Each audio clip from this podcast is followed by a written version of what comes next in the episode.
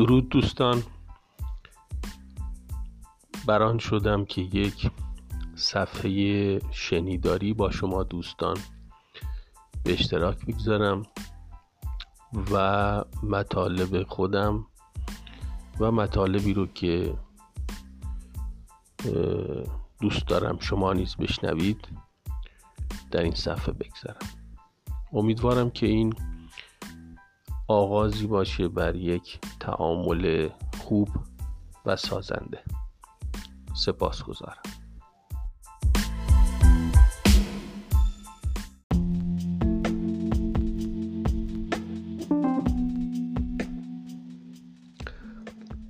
امروز روز جهانی رادیوه. رادیو برای ما یه نوستالژیه.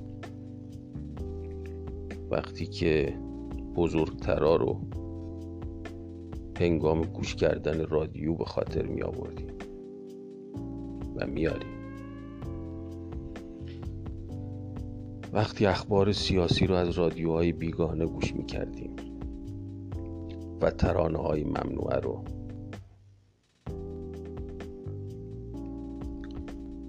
وقتی رادیو آبادان اعلام می کرد که مردم شهر داره سقوط می‌کنه. و از شهرتون دفاع کنید. وقتی که اعلام می‌کرد ای مردم اگه به سمت تانکای دشمن تیراندازی می‌کنید سعی کنید اون دریچه دید که یک دریچه کوچیک جلوی تانک هست اونجا رو هدف بگیرید. این حد.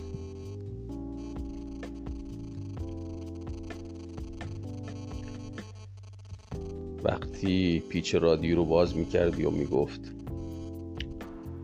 هنا ابادان صوت الجمهوریت الاسلامیه فی ایران. وقتی رادیو کویت گوش می‌دادیم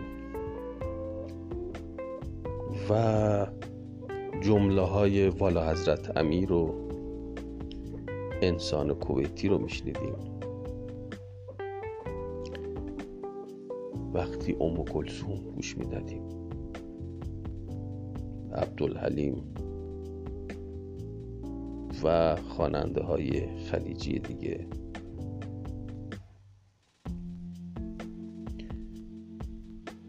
رادیو یک دوست بود.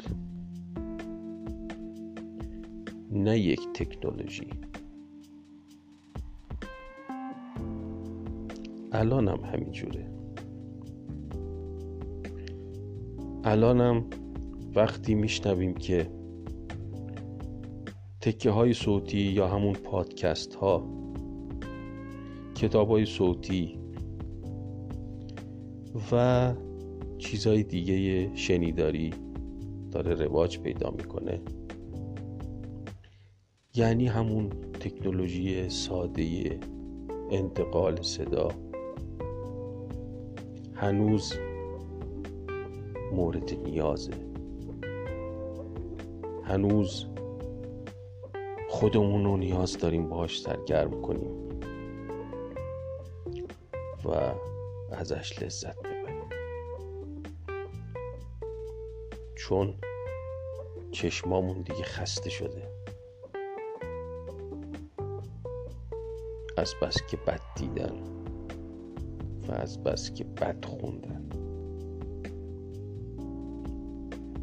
اما توی صدا چیزایی هست که توی نوشته نیست.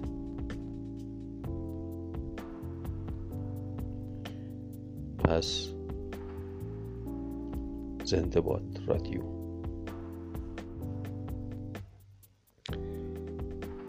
رادیو بعضی وقتا